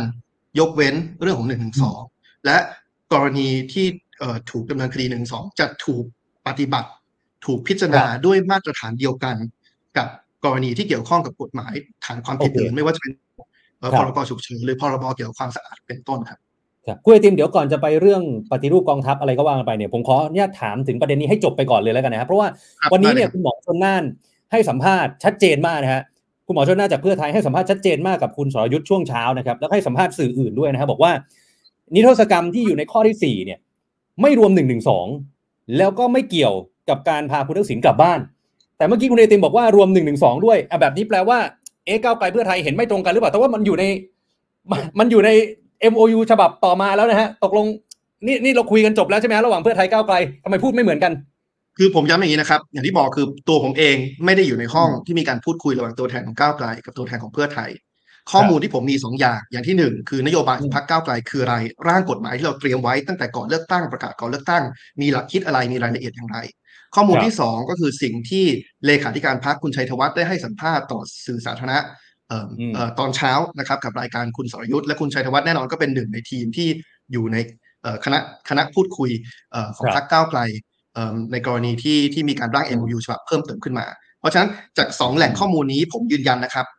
ไม่เคยมีการว่าพูดคุยว่าอ่าจะมีการยกเว้นฐานความผิดอื่นนอกจากสองฐานความผิดหนึ่งก็คือเรื่องของคอร์รัปชันการทุจริต แล้วก็อืมสองคือเอ่อการกระทำที่ เป็นอันตรายต่อต่อชีวิตและร่างกาย เพราะฉะนั้นครับในเมื่อไม่มีแค่สองนอกจากสองข้อยกเว้นนี้นะครับอืมการกระทำอื่นๆ ที่ถูกดำเนินคดีด้วยกฎหมาย มาตราอื่นก็จะต้องถูกปฏิบัติ ถูกพิจารณาโดยคณะกรรมการด้วยมาตรฐานเดียวกันอืมครับ ผมยังยืนถึงครับยืนยันว่าจากสองแหล่งข้อมูลที่ผมมีเนี่ยไม่เคยมีการอืมระบุไว้ว่าจะยกเว้นเรื่องของเอ่อกฎหมายอาญามาตราหนึ่งสองแล้วก็เพื่อพูดเลยไปกว่านั้นนะครับอืมอืมเอ่อว่าทำไมเราถึงมองว่าไม่จะไม่ควรจะมีการยกเว้น เอ่อเรื่องครับของหนึ่งหนึ่งสองเนี่ยผมคิดว่าเอ่ออาจจะมีสองส่วนที่ที่สำคัญนะครับเอ่อส่วนที่หนึ่งเนี่ยคือพอเราเอาเกณฑ์เป็นตัวตั้งว่าเราจะพิจารณาการนิรโทษกรรมคดีที่เกี่ยวกับการแสดงออกทางการเมืองเนี่ยเอ่อต้องยอมรับว่าพอเรามาพิจารณาเรื่องการกระทำที่อาจจะถูกดำเนินคดีหนึ่งสองที่ผ่านมาเนี่ยไอการดำเนินคดีหนึ่งสองอาจจะเป็นปลายเหตุ แต่ต้นเหตุของหลายกรณีที่ถูกดำเนินคดีเรื่องหนึ่งหนึ่งสองเนี่ยมันมาจากการแสดงออกทางการเมือง หรือว่ามีเหครัตุบจูงใจทางการเมือง หลายอืมครั้งเป็นปฏิกิริยา ต่อการที่มีบางฝ่ายทางการเมือง ตลอดความขัดแย้งทางการเมืองที่ผ่านมาเนี่ยที่มักจะนำเอาสถาบันมาเพิ่มนำเอาสถาบันมาใช้เป็นเครื่องมือในการเพิ่มความชอบธรรมให้กับตนเองนะครับอย่างเช่น เมื่อมีการทำรัฐประหารก็จะมีการอ้างว่าทำไปเพื่อเอ่อปกป้องสถาบันพอเป็นเช่นนั้นเนี่ยมันเลยทำให้มันมีการแสดงออกทางการเมืองที่มีปฏิกิริยาตามมานะครับ ที่หลายครั้งทำเอิ่มการแสดงออกตรงนี้ก็ถูกดำเนินคดีมาตราหนึ่งสองเพราะฉะนั้นมันจะมีกรณีแบบเนี้ยครับที่ผมคิดว่ามีความชัดเจนว่าเอ่ออมเป็น เป็นการการกระทำที่มีเอ่อเหตุจูงใจทางการเมือง แล้วก็อาจจะเป็นสิ่งที่ต้องเข้ามาถูกพิจารณาโดยโดยโดยคณะกรรมการที่มากัดกรองเรื่องนี้ แล้วก็ประเด็นที่สองที่ผมคิดว่าสำคัญเหมือนกันนะครับคือต้องบอกว่าเอิ่มการการใช้กลไกในการนิรโทษกรรมเอ่อประชาชนนะครับเกี่ยวกับการแสดงออกการเมืองเนี่ยไม่ได้เป็นกลไกที่ใหม่นะครับเคยมีการถูกเสนอ หรือว่าถูกใช้ในหลายกรณีที่ผ่านมานะครับอย่าง 6 ตุลา14 ตุลาพฤษภา35ก็มีหรือว่าถ้าเรามองถึงข้อเสนอเอ่อ ในช่วงเอ่อที่ผ่านมาเนี่ยก็จะมีข้อเสนอของคอปที่เกิดขึ้นเอิ่มเอ่อที่เสนอเรื่องของการนิรโทษกรรมผู้ชุมนุมนะครับหรือว่าแม้กระทั่งล่าสุด ก็มีร่างกฎหมายของคุณหมอระวีใช่ไหมครับครับซึ่งอืมหลายคนก็คงมองว่าอาจจะไม่ได้มาจากเอ่อชุดความคิดทางการเมืองที่เหมือนกับก้าวไกลทีเดียวก็มีการเสนอเอ่อพรบเอ่อที่มีเนื้อหาเกี่ยวกับการนิรโทษ กรรมเข้าสู่ครับการเอ่อระเบียบวาระของสภารอบที่แล้วเหมือนกันนะครับ เพราะฉะนั้นในมุมอืมมันเป็นเรื่องที่หลายฝ่ายมีความเห็นตรงกันว่าการนิรโทษกรรมประชาชนในคดีเกี่ยวกับการแสดงออกทางการเมืองเนี่ยเป็นกลไกที่เอ่อครับอาจจะมีเหมาะสมในการมาแก้ไขปัญหาความขัดแย้งทางการเมือง และก็ที่ผ่านมามีบางครั้งที่ก็มีการรวมเรื่องของฐานความผิดเอ่อกฎหมายอาญามาตราหนึ่งสองเข้าไปด้วย อย่างเช่นกรณีการนิรโทษกรรมที่เกิดขึ้นหลังเหตุการณ์ 6 ตุลาเป็นต้นนะครับ เพราะฉะนั้นเนี่ยครับเอ่อผมอยากจะชี้แจงแบบนี้ว่าเอ่อที่ผ่านมา นะครับ เรายืนยันหลักการเข้าใจฮะนะครับว่าเกณฑ์หลักสำคัญคือโอเคคดีที่เกี่ยวกับการแสดงออกทางการเมืองแล้วก็เอ่อพิจารณาครับเอ่อฐานความผิดทุกมาทุกทุกกฎหมายของแต่ละมาตราด้วยมาตรฐานเดียวกันนะครับ แล้วก็ครับเอ่อยิ่งไปกว่านั้นเนี่ยเราก็จะเห็นว่ามันมีบางกรณีจริง ๆ ที่เอ่ออมเราเห็นว่าเป็นเอ่อการแสดงออกทางการเมืองที่ถูกเอ่อการแสดงออกที่มีเหตุจูงใจทางการเมืองที่ถูกดำเนินคดีหนึ่งสองครับคุณไอติมครับ ผมถามแทนพี่น้องประชาชนบางส่วนนะครับ ซึ่งเนี่ยก็มีคอมเมนต์เข้ามาเหมือนกันเนี่ยเอ่อ หลายท่านอาจจะไม่เห็นด้วยกับการที่จะนิรโทษกรรมคดีทางการเมืองเนี่ยคือบางท่านก็บอกว่าอ้าวคนที่มีคดีเหล่านี้ติดตัวเนี่ยก็ไปทำอะไรมาล่ะอ่าถ้าอยู่เฉยๆก็คงไม่มีอ่าคุณไปทำลายทรัพย์สิน คุณไปก้าวล่วงสถาบันหรือเปล่า พอคุณมีคดีติดตัวปุ๊บอ้าวแล้วจะมานิรโทษกรรมกันง่าย ๆ แบบนี้หรืออคุณไอติมจะตอบคนที่เขาไม่เห็นด้วยอย่างนี้ว่าไงฮะ ครับอย่างแรกคือเราก็ยินดีรับฟังนะครับ คนที่มีความเห็นที่แตกต่างของจริงมันเป็นเรื่องปกติอยู่แล้วนะครับ ว่าการยื่นข้อเสนอใดก็ตามเนี่ยก็อาจจะมีทั้งคนที่เห็นด้วยแล้วก็แล้วก็ไม่เห็นด้วยนะครับ แต่ผมย้ำแล้วก็อธิบายหลักการและเหตุผลของเราสองประเด็นอีกรอบหนึ่งนะครับ ประเด็นที่หนึ่งเนี่ยคือเรามองว่ามันมีปัญหาความขัดแย้งทางการเมืองที่ผ่านมาเนี่ยที่เกิดขึ้นจากความไม่ชอบธรรมในสองมิติ คือการทำรัฐประหารที่เป็นการยึดอำนาจจากประชาชน ซึ่งนำมาสู่การแสดงออกทางการเมืองนะครับ อย่างที่สองเนี่ยก็คือความไม่ชอบธรรมของ การบังคับใช้กฎหมายในบางกรณีกับผู้ที่ออกมาแสดงออกทางการเมืองนะครับ เพราะฉะนั้นเราก็มองว่าในมุมมองของเราเนี่ยถ้าจะแก้ปัญหาความขัดแย้งทางการเมืองที่ผ่านมา และแก้ที่ที่ต้นต่อเนี่ยเราต้องมาดูว่ามันเกิดขึ้นจากความไม่ชอบธรรมเรื่องการทำรัฐประหาร และก็การบังคับใช้กฎหมายกับผู้ที่แสดงออกทางการเมือง เพราะฉะนั้นเนี่ยการจะมาพูดคุยเรื่องการนิรโทษกรรมคดีที่เกี่ยวข้องกับการแสดงออกทางการเมืองเรามองว่าน่าจะสามารถแก้ปัญหานี้ได้แล้วก็อย่างที่สองที่ผมอยากจะย้ำก็คือว่าไอ้ข้อเสนอที่ที่เราเสนอเรื่องนิรโทษกรรมเนี่ยไม่ได้เป็นข้อเสนอที่ใหม่ นะครับแต่ว่าที่ผ่านมาเนี่ยการแก้ไขปัญหาความขัดแย้งทางการเมืองที่ผ่านมา ก็มีเคยมีการพิจารณาเรื่องการนิรโทษกรรมเอ่อการแสดงออกทางการเมืองมาก่อนนะครับหรือว่าแม้กระทั่งในเอ่อประวัติศาสตร์การเมืองเอ่อในช่วงสิบยี่สิบปีที่ผ่านมา ก็มีข้อเสนอเหล่านี้ครับที่ถูกถูกยื่นเข้ามาเป็นข้อเสนอจากหลายฝ่ายเอ่อทางการเมืองนะครับ อย่างตัวอย่างที่ผมยกไม่ว่าจะเป็นเอ่อคอปก็ดีนะครับ หรือว่าไม่ว่าจะเป็นเอ่อร่างของคุณหมอระวีก็ดีเนี่ยผมคิดว่าก็เป็นสองตัวอย่างที่เป็นการครับยื่นข้อเสนอจากจากเอ่อ กลุ่มบุคคลที่สังคมก็มองว่าไม่ได้มีชุดความคิดทางการเมืองที่เหมือนกับพรรคก้าวไกลเพราะนั้นมันสะท้อนสะท้อนให้เห็นว่ามันก็มีจุดร่วมที่หลายฝ่ายอาจเห็นตรงกันว่าการนิรโทษกรรมให้กับประชาชนที่แสดงออกทางการเมืองเนี่ยน่าจะเป็นทางออกในการยุติความขัดแย้งทางการเมือง แล้วก็คืนความเป็นธรรมให้กับทุกฝ่ายที่ผ่านมาได้ครับ คือคืออย่างนี้ฮะแล้วถ้าถ้าเอาเป็นว่าตอนนี้มันเหลือประมาณสักหนึ่งสัปดาห์ที่จะโหวตเลือกนายกรัฐมนตรีนะครับ ก่อนหน้านี้เนี่ยสวหลายท่านที่ผมมีโอกาสได้พูดคุยเนี่ยก็บอกว่าก้าวไกลมีการไปพูดคุยกับสวน่าจะหลักร้อยคนแล้วเหมือนกันเนี่ยนะฮะแล้วก็บางท่านก็บอกว่าก้าวไกลดูมีท่าทีที่ซอฟลงอ่อนลงนะครับแต่ในช่วงโค้งสุดท้ายนี้เนี่ยดูเหมือนว่าประเด็น1นึก็จะกลับมาร้อนแรงอีกครั้ง คุณพิธาเองก็ยังยืนยันว่าต้องแก้ไขจะยื่นเรื่องเข้าสภาอะไรอย่างเงี้ยเนี่ยนะเออณตอนนี้เนี่ยดูเหมือนว่ามันจะกลายเป็นอีกหนึ่งเหตุผลที่ทำให้ คุณพิธาแล้วก็ก้าวไกลเนี่ยไปไม่ถึงนายกหรือเปล่าครับเพราะว่าสวอาจจะเอาเรื่องเนี้ยมาเป็นตัวที่ไม่ยกมือโหวตให้คุณพิธาอย่างเงี้ยฮะผมคิดว่าจะไม่เป็นเหตุผลที่ทำให้เป็นอุปสรรคต่อการที่คุณพิธาเอ่อได้รับเลือกเป็นนายก และผมคิดว่าไม่ควรเป็นเหตุผลด้วยนะครับ ผมอธิบายอืมสองสามเอ่อประการดังนี้นะครับเอ่อครับประเด็นที่หนึ่งเนี่ยคือต้องกลับมาว่าข้อเรียกร้องของเราแล้วก็ของประชาชนต่อสมาชิกวุฒิสภาคืออะไรนะครับ ที่ครับเรามีการเรียกร้องหรือว่าการเอิ่ม แสดงความเห็นว่าสวควรจะโหวตให้กับคุณพิธาเป็นนายกเนี่ย มันไม่ได้ครับมาจากฐานความคิดว่าเราคิดว่าสวจะต้องเห็นด้วยกับคุณพิธาเห็นด้วยกับพรรคก้าวไกลหรือชื่นชอบนโยบายของพรรคนะครับอืมฐานความคิดที่นำมาสู่การเรียกร้องตรงนี้เนี่ยคือการขอให้สวนั้นเคารพเสียงของประชาชนที่แสดงออกผ่านกูหาเลือกตั้ง และในครับเมื่อคุณพิธาเป็นแคนดิเดตนายกของพรรคการเมืองที่ได้รับเสียงเอ่อเป็นอันดับหนึ่งและสามารถรวบรวม นะครับพรรคการเมืองอื่น รวมกันทั้งหมดเป็นแปดพรรคและมีเสียงเกินกึ่งหนึ่งของสมาชิกสภาผู้แทนราษฎรได้เนี่ยเราอยากให้สวโหวตให้กับคุณพิธาในฐานะ คนที่สามารถรวบรวมเสียงเกินกึ่งหนึ่งของสมาชิกอืมสภาผู้แทนราษฎรได้ ไม่ได้โหวตให้ครัคุบณพิธาในฐานะ คนที่สว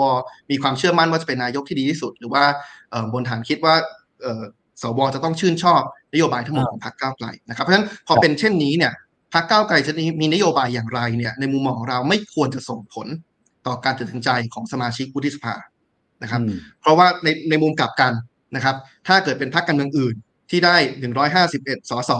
มาเป็นอันดับหนึ่งและเขารวบรวมเสียงเกินกึ่งหนึ่งของสภาผู้แทนราษฎครัรบได้เนี่ยเราก็จะเรียกร้องให้เอ่อสมาชิกวุฒิสภาโหวตให้กับแคนดิเดตนายกของพรรคการเมืองนั้นเช่นกันนะครับ เพราะฉะนั้นอืมอันนี้ผมก็คิดว่าเป็นเป็นเป็นหลักสำคัญที่ต้องยึดก่อนนะครับว่าการเรียกร้องให้สวโหวตให้กับคุณพิธาไม่ได้เป็นการเรียกร้อง ให้สวต้องชื่นชอบคุณพิธาชื่นชอบพรรคก้าวไกล เห็นด้วยกับนโยบายของพรรคก้าวไกล แต่คือการครับบอกว่าอยากให้เคารพเอ่อเสียงเอ่อ ของประชาชนนะครับ หรือว่าอืมเอ่อสวบางท่านที่เคยอ้างตอนปี 62 ว่าโหวตให้กับคุณประยุทธ์เพราะว่าคุณประยุทธ์สามารถรวบรวมเสียงเกินกึ่งหนึ่งสมาสภาผู้แทนราษฎรได้เนี่ย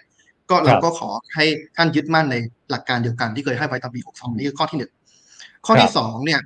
เอิ่มผมก็คาดหวังนะครับว่าสมาชิกวุฒิสภาก็คงอยากจะเห็นนักการเมืองและพรรคการเมืองที่ซื่อสัตย์ต่อคำพูดตนเองและรับผิดชอบคำพูดตนเองที่ให้ไว้กับประชาชนก่อนเลือกตั้ง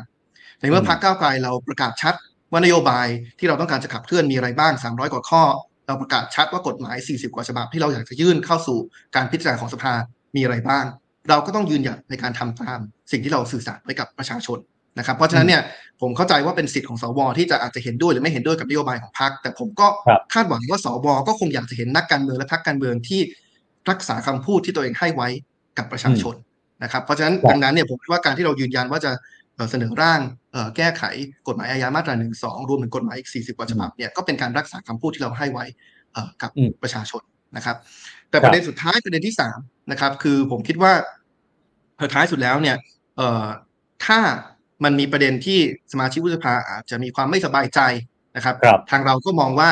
แม้โดยหลักการ เราก็อยากจะให้สวโหวตให้กับพรรคก้าวไกล ในฐานะพรรคที่รวบรวมเสียงเกินครึ่งหนึ่งสภาผู้แทนราษฎรได้ ไม่ได้ครับบนพื้นฐานว่าจะต้องชื่นชอบนโยบายของพรรคก้าวไกลเนี่ยแต่ถ้าหากไม่อืมสบายใจในประเด็นไหนหรือมีความกังวลใด ๆ ว่าอนาคตประเทศจะเป็นยังไงภายใต้รัฐบาลของคุณพิธารัฐบาลของพรรคก้าวไกล ที่มีพรรคก้าวไกลเป็นแกนนำเนี่ย เราก็ยินครับดี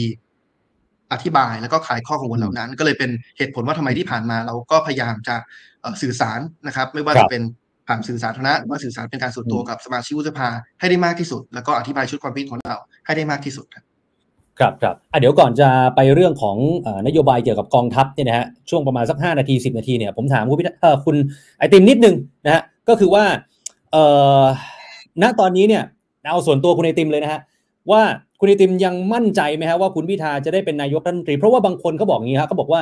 ก้าวไกลเนี่ยเหมือนจะต้องยอมถอยเก้าอี้ประธานสภาไปแล้วครั้งหนึ่ง คือเป็นอาจารย์วันนอทั้งทั้งที่เอาโอเคก้าวไกลนี่เปิดตัวหมออ๋องมาก่อนเลยเนี่ยนะฮะแต่ท้ายที่สุดเนี่ยกลายเป็นอาจารย์วันนอจากประชาชาติ บางท่านก็บอกว่าสุดท้ายก้าวไกลอาจจะไม่ได้อะไรเลย ทั้งเก้าอี้ประธานสภาแล้วก็นายกรัฐมนตรีเนี่ยส่วนตัวคุณไอติมยังเชื่อมั่นไหมฮะ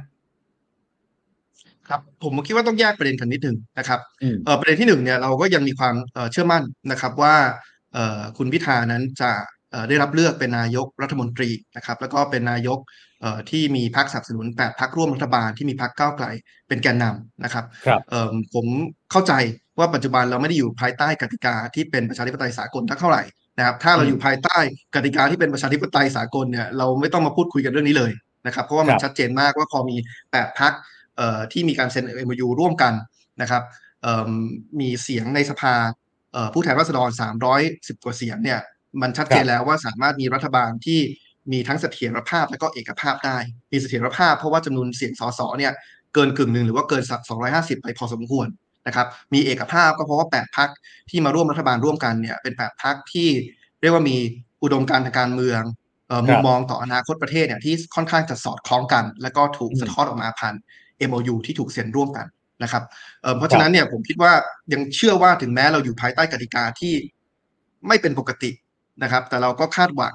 แล้วก็เชื่อว่าสมาชิกวุฒิสภาจะเคารพเสียงของประชาชน แล้วก็ทำให้อืมเอ่อรัฐบาลสามารถถูกจัดตั้งตั้งได้ตามกลไกครับเอิ่ม ประชาธิปไตยนะครับ แล้วเราก็หวังว่าเอิ่มภายใต้บริบทที่ไม่ปกติเช่นนี้ หากจะมีสมาชิกสภาผู้แทนราษฎรที่อยู่ในซีกที่ไม่ได้อยู่ในแปดพักหรือว่าซีกที่จะเป็นฝ่ายค้านเนี่ยที่เห็นถึงความครับไม่ปกติตรงนี้ แล้วพร้อมอืมจะยกมือ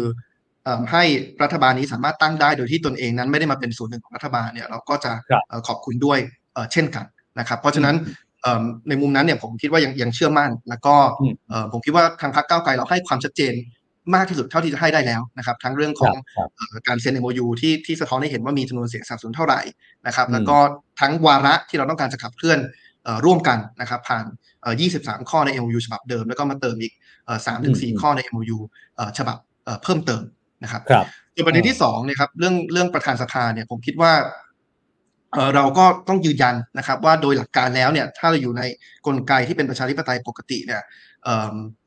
ผู้ดำรงตำแหน่งประธานสภาก็ควรจะเป็นของพรรคการเมืองที่เอ่อมีเสียงสสสูงสุดในขั้วที่มาตัดมาตั้งรัฐบาลร่วมกันครับครับแต่ว่าอย่างที่เอ่อทางแกนนำของพรรคก้าวไกลได้ชี้แจงไป ครั้งนี้เป็นการเอ่อถอยเพื่อกระโดดนะครับ แล้วก็เป็นการยึดการทำงานที่เราพยายามยึดที่ผ่านมาคือการเอาวาระเป็นตัวตั้งนะคครัรับบก็คือว่าแน่นอนเอ่อเราก็ เอ่อเป็นปกติอยู่แล้วที่เราจะมีความเชื่อมั่นว่าหากเป็นบุคลากรของก้าวไกลไปดำรงตำแหน่งนั้นเอ่อวาระในการขับเคลื่อนการเปลี่ยนแปลงของกลไกนิติบัญญัติทำให้สภาเอ่อเป็นสภาที่มีประสิทธิภาพ สภาที่โปร่งใส สภาที่ยึดประชาชนเป็นศูนย์กลางเนี่ยน่าจะถูกขับเคลื่อนได้มากกว่า แต่เมื่อมีการพูดคุยกันแล้ว แล้วมีบุคลากรของพรรคอื่น ที่พร้อมจะรับวาระเหล่านี้ไปขับเคลื่อนนะครับแล้วก็มีตัวแทนของพรรคก้าวไกลไปร่วมขับเคลื่อนด้วยในฐานะ รองประธานเนี่ยในมุมหนึ่งก็อาจจะทำให้เรามีความสบายใจมากขึ้นตรงนี้นะครับ ส่วนอย่างที่สองก็คือว่านอกเหนือจากการที่มีประธานสภาที่รับวาระตรงนี้ไปแล้วนะครับ เรายังมีการเอ่อมีข้อตกลงเอ่อเพิ่มเติมนะครับในส่วนอื่นนะครับ อย่างเช่นเอ่อประเด็นเรื่องกฎหมายสี่ฉบับที่เราได้พูดคุยกันเบื้องต้นครับที่ถูกบรรจุเข้าไปเป็นวาระร่วมที่จะผลักดันด้วยเอ่อเช่นกันนะครับ เพราะฉะนั้นครับก็เข้าใจครับว่ามันอาจจะขัดกับเอ่อหลักการที่ควรจะเป็น แต่อันนี้เป็นการอืมเอ่อถอยเอ่อเรื่องของตำแหน่งเพื่อให้ได้วาระ ที่จะครับสามารถเอ่อขับเคลื่อนการเปลี่ยนแปลงได้ แต่ผมคิดว่าอ๋อเอ่อเป้าหมายและก็หลักการที่สำคัญ คือในเมื่อพรรคก้าวไกลได้รับความไว้วางใจ สูงสุดจากประชาชนผ่านการเลือกตั้ง แล้วก็เสนอครับคุณพิธาเป็นแคนดิเดตนายกเนี่ยเราจำเป็นต้องมีรัฐบาลที่มีคุณพิธาเป็นนายกพรรคก้าวไกลเป็นแกนนำเพื่อจะขับเคลื่อนการเปลี่ยนแปลงที่เราเอ่อนำเสนอกับพี่น้องประชาชนให้เกิดขึ้นจริงได้ครับ คือคุณไอติมบอกว่าเราจำเป็นต้องมีคุณพิธาเป็นนายก ทีนี้คำถามต่อมา คือผมก็ไม่ได้ไปเรื่องปฏิรูปกองทัพสดีขออีกนิดเดียวแล้วกัน คือคำถามต่อมาก็คือว่า เอ่อในก้าวไกลเองเนี่ยได้มีการพูดคุยกันบ้างไหมฮะว่าอะอย่างวันเนี้ยมีข่าวมาว่าในวันโหวตเลือกนายกเนี่ยไม่รู้จะกี่วันเนี่ยนะฮะสมมุติว่าคุณพิธาเนี่ยไปไม่ถึง 3 7 6 สักทีเนี่ยอาจจะมีโอกาสอย่างน้อยสองครั้งเนี่ยในก้าวไกลกันเองได้คุยกันไหมครับว่า เอ้ยจะจะประเมินว่าเอาสักกี่ครั้งถึงจะยอมส่งไม้ต่อให้เพื่อไทยมาจัดตั้งรัฐบาลแทนเสนอชื่อคนอื่นแทนอะไรอย่างเงี้ยมันมีการคุยกันในส่วนของก้าวไกลไหมฮะสองประเด็นนะครับ ประเด็นที่หนึ่งคือเรายังเชื่อมั่น ว่าอืมการโหวตครั้งแรกจะมีสมาชิกวุฒิสภา เยอะเพียงพอที่เคารพเสียงของประชาชนครับ เพราะฉะนั้นเอ่อแม้เราเข้าใจแล้วก็มีการวางแผนว่าหากรอบแรกเอ่อไม่เป็นเช่นนั้นจะทำกันอย่างไรอืมแต่เรายังมีความเชื่อมั่น แล้วก็เอ่อทำงานเอ่อทุกวินาทีณเวลานี้เพื่อให้การโหวตนายกในครั้งแรกนั้น เป็นไปตามเอ่อเจตนารมณ์และเจตจำนงของประชาชนที่สะท้อนผ่านการเลือกตั้งครับนั่นคือเอ่อประเด็นที่หนึ่งนะครับ ส่วนประเด็นที่สองเนี่ยเอ่อ จะเห็นว่าการตตั้งรัฐบาลที่มีแปดพักที่มามาร่วมตั้งรัฐบาลที่ผ่านมาเนี่ย ก็อยู่บครันบพื้นฐานของ MOU ที่มีข้อที่หนึ่งก็คือเรื่องของการที่สนับสนุนคุณพิธาเป็นนายกและพรรคก้าวไกลเป็นแกนนำในฐานะพรรคที่มีจำนวนสสเยอะเป็นอันดับที่หนึ่งเอ่อจากแปดพรรคที่เข้ามาร่วมรัฐบาลนะครับ เพราะฉะนั้นการพูดคุยเอ่อทั้งหมดที่ผ่านมาเนี่ยก็ยึดถืออยู่บนเอ่อหลักการตรงนี้นะครับครับเอ่อแล้วก็แล้วก็เราก็ไม่ได้ไม่ได้คิดว่ามี เหตุใด ๆ ที่จำเป็นจะต้องเอไม่ยึดกับหลักการนี้ครับ โอเคครับอะทีนี้มาถึงเรื่องปฏิรูปกองทัพแล้วนะฮะเอาเป็นว่านโยบายเนี้ยเข้าใจว่าเป็นนโยบายที่สร้างคะแนนเสียงให้กับก้าวไกลค่อนข้างเยอะทำให้ได้คะแนนมาในรอบเนี้ยเยอะพอสมควร ทีนี้พอมาถึงจุดนี้แล้วเนี่ยที่กำลังจะได้เป็นรัฐบาลเนี่ยคนก็ถามเยอะเหมือนกันว่าโอ้โหคือกว่าจะแก้ไขได้ไปแต่ละขั้นแต่ละตอนเนี่ยร่างกฎหมายก็เยอะเนี่ย แล้วเวลารัฐบาลหน้าสมมุติว่าสี่ปีเต็มเนี่ย มันจะพอไหมฮะดูเหมือนว่ามันจะเป็นเรื่องยากมากๆนะครับเอ่อพอแน่นอนครับเอ่ออมเราก็ต้องใช้อย่างที่ผมได้โพสต์ไปวันแรกในการทำงานก็คือเราใช้ทุกวินาทีในสี่ปีข้างหน้าที่เราได้รับความไว้วางใจจากประชาชนให้คุ้มค่าที่สุดนะครับครับเรามีการเตรียมกฎหมายไปแล้ว 40 กว่าฉบับ ซึ่งเราจะยื่นอืมเอ่อเมื่อสภาเอ่อเปิด แล้วก็เข้าสู่กระบวนการของการพิจารณาของสภานะครับ แต่ผมก็เอ่อได้พูดคุยกับเอ่อ สมาชิกสภาผู้แทนราษฎรจากพรรคก้าวไกลคนอื่น แล้วเราก็เห็นตรงกันว่า 40 กว่าฉบับ อันนี้เป็นเพียงแค่เซตแรกนะครับครับจะต้องมีกฎหมายฉบับอื่นๆนอกเหนือจาก 40 กว่าฉบับนี้ด้วยเช่นกันที่เราต้องการจะนำเสนอเข้าสู่เอิ่มสมัยเอิ่มสภาผู้แทนราษฎรชุดนี้นะครับครับเอ่อที่จะนำสู่การเปลี่ยนแปลงที่เราอยากจะเห็นนะครับ เพราะฉะนั้นเนี่ยเอ่อผมคิดว่าเอ่อความจริงแล้วต้องบอกว่าในมุมหนึ่งเนี่ยเอ่อเราจะใช้ทุกวิธีทุกวินาทีให้คุ้มค่าเซตแรกครับมีเวลาเพียงพอแน่นอน แล้วก็เราต้องการให้มันมีเวลาเพียงพอสำหรับเอ่อ กฎหมายฉบับอื่นๆ นอกเหนือจากเซตแรกด้วยเอ่อเช่นกันนะครับ ส่วนประเด็นที่สองเนี่ยผมคิดว่าเอ่อการทำงานในฝั่งนิติบัญญัติตรงนี้เนี่ยเป็นสิ่งที่สามารถขับเคลื่อนได้เลยนะครับ แม้ตอนนี้จะยังไม่ได้มีการจัดตั้งรัฐบาลก็ตามนะครับ เพราะว่าอืมเอ่อการทำงานของสภาผู้แทนราษฎรก็ได้เริ่มต้นขึ้นแล้วครับเพราะฉะนั้นก็เป็นสิ่งที่มันสามารถเดินหน้าไปได้เลย โดยที่โดยที่แม้ยังไม่มีการโหวตนายกยังไม่มีการจัดตั้งรัฐบาลอย่างเป็นทางการครับครับอะคุณไอติมครับสุดท้ายครับ อันนี้ส่วนตัวนะฮะคือณตอนนี้เนี่ย ก้าวไกลกำลังจะเป็นว่าที่รัฐบาลชุดใหม่แล้วเนี่ยตัวคุณไอติมเอง ได้มีการพูดคุยในพักไหมฮะว่า ถ้าสมมติว่าก้าวไกลได้จัดตั้งรัฐบาลแล้ว คุณไอติมจะมีบทบาทอย่างไรในรัฐบาลชุดใหม่อะไรอย่างเงี้ยฮะก็ความจริงในฐานะเอิ่มสมาชิกสภาผู้แทนราษฎรนะครับ ตอนนี้ผมครับคิดว่าเป้าหมายหลักของผมนะครับ ที่อยากจะเอ่อเห็นเกิดขึ้นหรือว่าอยากจะมีส่วนร่วมในการขับเคลื่อนให้เกิดขึ้นเนี่ยก็คือการผ่านกฎหมายที่มันมีความเอ่อก้าวหน้า นะครับครับให้ผ่านการพิจารณาของรัฐสภาและก็ถูกบังคับใช้ได้นะครับ ผมคิดว่าเอ่อเริ่มต้นเลยก็ต้องเริ่มต้นจากกฎหมาย 40 กว่าฉบับที่เราได้สื่อสารเอ่อกับประชาชนนะครับ แล้วเราจะเห็นว่ากฎหมายเหล่านั้นเนี่ยก็มีเอ่อหลายฉบับนะครับความจริงแทบจะทุกฉบับก็เอ่อเกี่ยวข้องกับอนาคตประเทศไทยที่เราอยากจะสร้างนะครับมีบางฉบับที่เกี่ยวข้องกับการปฏิรูปกองทัพนะครับ ไม่ว่าจะเป็นการยกเลิกการเกณฑ์ทหาร ไม่ว่าจะเป็นการแก้ไขพรบระเบียบราชการกลาโหมนะครับ เพื่อคืนเสรีภาพ ให้กับเยาวชนนะครับในการประกอบอาชีพ รวมไปถึงการไปรูปกองทัพให้อยู่ภายใต้เอ่อเอ่อทิศทางเอ่ออยู่ภายใต้รัฐบาลพลเรือนที่ที่ยึดโยงกับประชาชนนะครับมีกฎหมายหลายฉบับที่เกี่ยวข้องกับการแก้ไขปัญหาเรื่องทุนผูกขาดนะครับไม่ว่าจะเป็นพรบการแข่งขันทางการค้า ที่ทำให้คณะกรรมการแข่งขันทางการค้านั้นสามารถทำหน้าที่ได้ดียิ่งขึ้น ในการป้องกันการผูกขาดนะครับไม่ว่าครัจะบเป็นพรบสุราก้าวหน้านะครับเพื่อทลายทุนผูกขาดในเอ่ออุตสาหกรรมเกี่ยวกับเอิ่มสุรา นะครับครับมีหลายฉบับที่เกี่ยวข้องกับวาระของการกระจายอำนาจนะครับพรบแผนและขั้นตอนกระจายอำนาจ เพื่อทำให้ท้องถิ่นมีอำนาจในการจัดทำบริการสาธารณะอย่างเต็มรูปแบบมากขึ้นนะครับหรือว่าถ้าเราดูรายประเด็นก็จะมีอย่างเช่นพรบขนส่งทางบกเอ่อพรบถนนนะครับที่จะเป็นการโอนถ่ายเอ่ออำนาจในการจัดทำบริการสาธารณะเกี่ยวกับขนส่งเนี่ยให้มาอยู่กับท้องถิ่นที่มีความยึดโยงกับประชาชนมากขึ้นนะครับ มีกฎหมายหลายฉบับที่อยู่ในวาระของการของการแก้ไขปัญหาการทุจริตนะครับพรบในการพรบข้อมูลข่าวสารสาธารณะที่เปิดเผยข้อมูลให้ประชาชนสามารถเข้ามาตรวจสอบได้พรบอำนวยความสะดวกเพื่อจะลดจำนวนใบอนุญาตลงนะครับ แล้วก็ทำให้การพิจารณาใบอนุญาตต่างๆเนี่ยมันมีความโปร่งใสมากขึ้น มีความรวดเร็วมากขึ้นนะครับ มีพรบการศึกษาอีกนะครับที่พยายามจะรับประกันเรื่องสิทธิของนักเรียนนะครับ แล้วก็มีการรับประกันเรื่องกลไกในการเอ่อ พัฒนาหลักสูตรให้มีคุณภาพอย่างต่อเนื่อง แล้วก็มีเท่ามีความเท่าทันต่อการเปลี่ยนแปลงของโลกเพราะฉะนั้นอันนี้มันมีวาระเยอะมากครับที่เราต้องการจะขับเคลื่อนนะครับ แล้วผมคิดว่าถ้าทิ้งท้ายสั้นๆเนี่ยการที่เราผลักดันการเปลี่ยนแปลงผ่านการสื่อกฎหมายเนี่ยผมคิดว่ามันจะนำมาสู่สามความเปลี่ยนแปลงที่สำคัญ ความเปลี่ยนแปลงที่หนึ่งโดยตรงเลย ก็คือจะทำให้กฎหมายที่มันมีความก้าวหน้าเอ่อสร้างประเทศไทยที่เราอยากจะเห็นเนี่ยมันสามารถผ่านได้แล้วก็ถูกบังคับใช้ได้ อย่างที่สองเนี่ยผมคิดว่านอกจากการเปลี่ยนแปลงกฎหมายแล้วเนี่ยเปลี่ยนที่สองเนี่ยคือมันการเปลี่ยนความคิดทางสังคมด้วยเพราะทุกครั้งที่มีการนำเสนอกฎหมายในเวทีสภาผู้แทนราษฎรที่ประชาชนให้ความสำคัญให้ความสนใจเป็นจำนวนมากเนี่ยมันก็จะเป็นโอกาสให้เราได้นำเสนอว่าสาระสำคัญของกฎหมายต่างๆ คืออะไรนะครับเพราะฉะนั้นเป้าหมายมันไม่ใช่แค่การให้ผ่านการพิจารณาของสมาชิกผู้ของของสภาผู้แทนราษฎร หรือว่าการโหวตของรัฐสภาอย่างเดียวนะครับ แต่ว่ามันคือการนำเสนอชุดความคิดเหล่านี้กับสังคม แล้วก็อธิบาย คลายข้อกังวลของผู้ที่อาจจะมีความเห็นที่แตกต่างเกี่ยวกับประเด็นเหล่านี้ด้วยนะครับอืมแล้วก็ท้ายสุดเนี่ยเปลี่ยนที่สามเนี่ยคือเราก็อยากจะเปลี่ยนวัฒนธรรมทางการเมือง ในระบบรัฐสภาเนี่ยเอ่อต้องยอมรับว่าฝ่ายบริหารกับฝ่ายนิติบัญญัติมันมีความสัมพันธ์กันและกันนะครับเราก็อยากจะฉายภาพที่เห็นว่าประชาชนจะได้ประโยชน์ ถ้าเรามีรัฐบาลที่ให้ความสำคัญกับงานของสภานะครับไม่ว่าจะเป็นความสำคัญในการขับเคลื่อนนโยบายขับเคลื่อนวาระ โดยใช้กลไกทางกฎหมาย รวมไปถึงอืมการที่เรามีรัฐบาลที่พร้อมจะให้ความร่วมมือเอ่อกับ กลไกของสภาในการเข้ามาตรวจสอบเอ่อฝ่ายบริหารนะครับ ก็เนี่ยครับสามเปลี่ยนเปลี่ยนกฎหมายครับก้าวหน้า เปลี่ยนอืมความคิดทางสังคม แล้วก็เปลี่ยนวัฒนธรรมทางการเมืองที่มีรัฐบาลที่ให้ความสำคัญกับงานสภา ครับโอเคครับวันนี้ขอบคุณนะครับคุณไอติมที่มาพูดคุยแลกเปลี่ยนกันนะครับ เดี๋ยวโอกาสหน้าชวนมาคุยกันใหม่นะครับ วันนี้ขอบคุณนะครับ สวัสดีครับขอบคุณมากครับ ครับคุณผู้ชมครับนี่คือคุณไอติมพริตวัชรศิลป์ครับสมาชิกสภาผู้แทนราษฎรแบบบัญชีรายชื่อพักก้าวไกลนะครับ ก็ในเชิงนโยบายเนี่ยคุณไอติมก็ได้พูดเอาไว้แล้วนะครับ แล้วก็มันมีประเด็นหนึ่งที่ผมรู้สึกว่าเดี๋ยวพรุ่งนี้ คงต้องไปพูดคุยกับฝั่งเพื่อไทยบ้างก็คือตกลงแล้ว ไอ้ข้อ 4 ใน MOU ชุดต่อมาเนี่ยที่บอกว่านิรโทษกรรมเนี่ยนะฮะฝั่งของเพื่อไทยบอกว่าไม่รวมคดี112ไม่เอื้อคุณทักษิณกลับบ้าน แต่ว่าในมุมของคุณเดติมที่ออกตัวว่าไม่ได้อยู่ในคณะเจรจาเนี่ยนะครับแต่ว่าถ้ายึดจากหลักการหรือว่าสิ่งที่คุณชัยธวัฒน์เลขาก้าวไกลตอบมาเนี่ยก็ต้องรวม1นึนะฮะอะประเด็นตรงนี้ดูเหมือนว่าจะยังไม่ค่อยตรงกันนะครับ แต่ว่ามันก็อยู่ในแถลงการชุดไม่กี่วันที่ผ่านมาไปแล้วนะครับคุณผู้ชมคิดเห็นอย่างไรครับแลกเปลี่ยนกันเข้ามาได้นะครับ วันนี้ กว่าหมื่นสองหมื่นท่านที่อยู่ด้วยกัน Facebook YouTube TikTok ขอบพระคุณมากนะครับ ฝากกดไลค์ กดแชร์ กดติดตามให้กับเราด้วยนะครับ วันนี้ผมและทีมงานต้องลาไปก่อนนะครับ พรุ่งนี้2ทุ่มกลับมาเจอกันใหม่ สวัสดีครับ